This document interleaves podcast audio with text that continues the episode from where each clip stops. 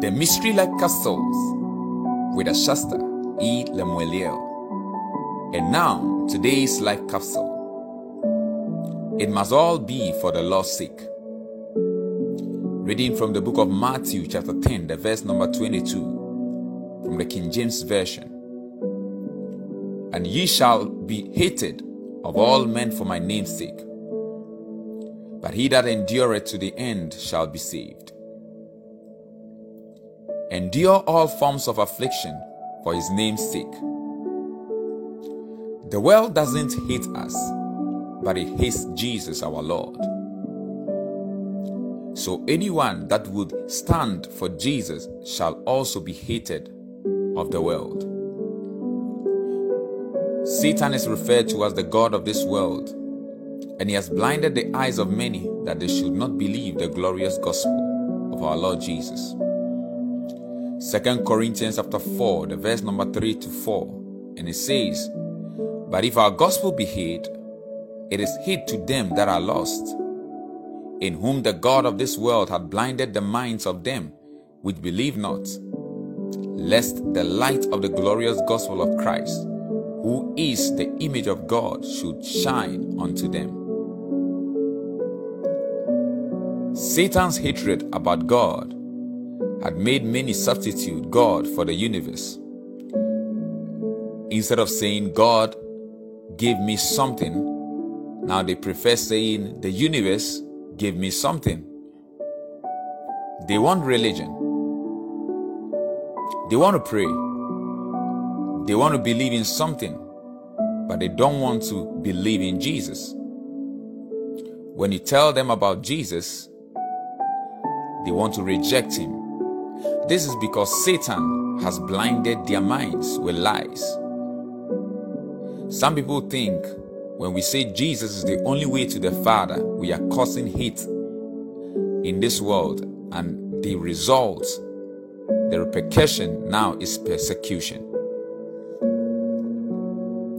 Child of God, whatever you do, do it for the sake of the Lord Jesus.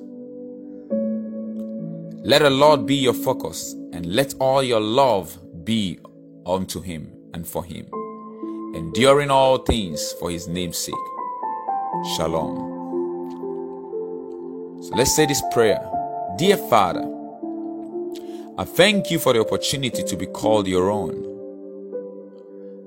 I choose to do all things for the sake of your name and to the glory of my Lord Jesus. I endure all things for his name's sake. In Jesus' name, amen. Now, further study is from John chapter 15, the verse number 18 to 21. And it says, Just remember, when the unbelieving world hates you, they first hated me. If you were to give your allegiance to the world, they would love and welcome you as one of their own. But because you won't align yourself with the values of this world, they will hate you. I've chosen you and taken you out of the world to be mine.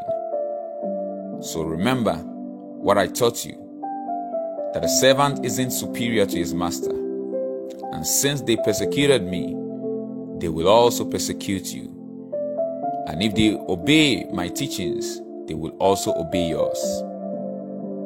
They will treat you this way because you are mine, and they don't know the one who sent me. Our second reading is from Matthew chapter 10, verse number 24 to 25. And it says, The disciple is not above his master, nor the servant above his Lord. It is enough for the disciple to be as his master, and the servant as his Lord. If they call the master of the house Beelzebub, how much more shall they call them of his household? Thank you for your time, and I believe you were blessed. Do all things for the sake of your love for him. Shalom.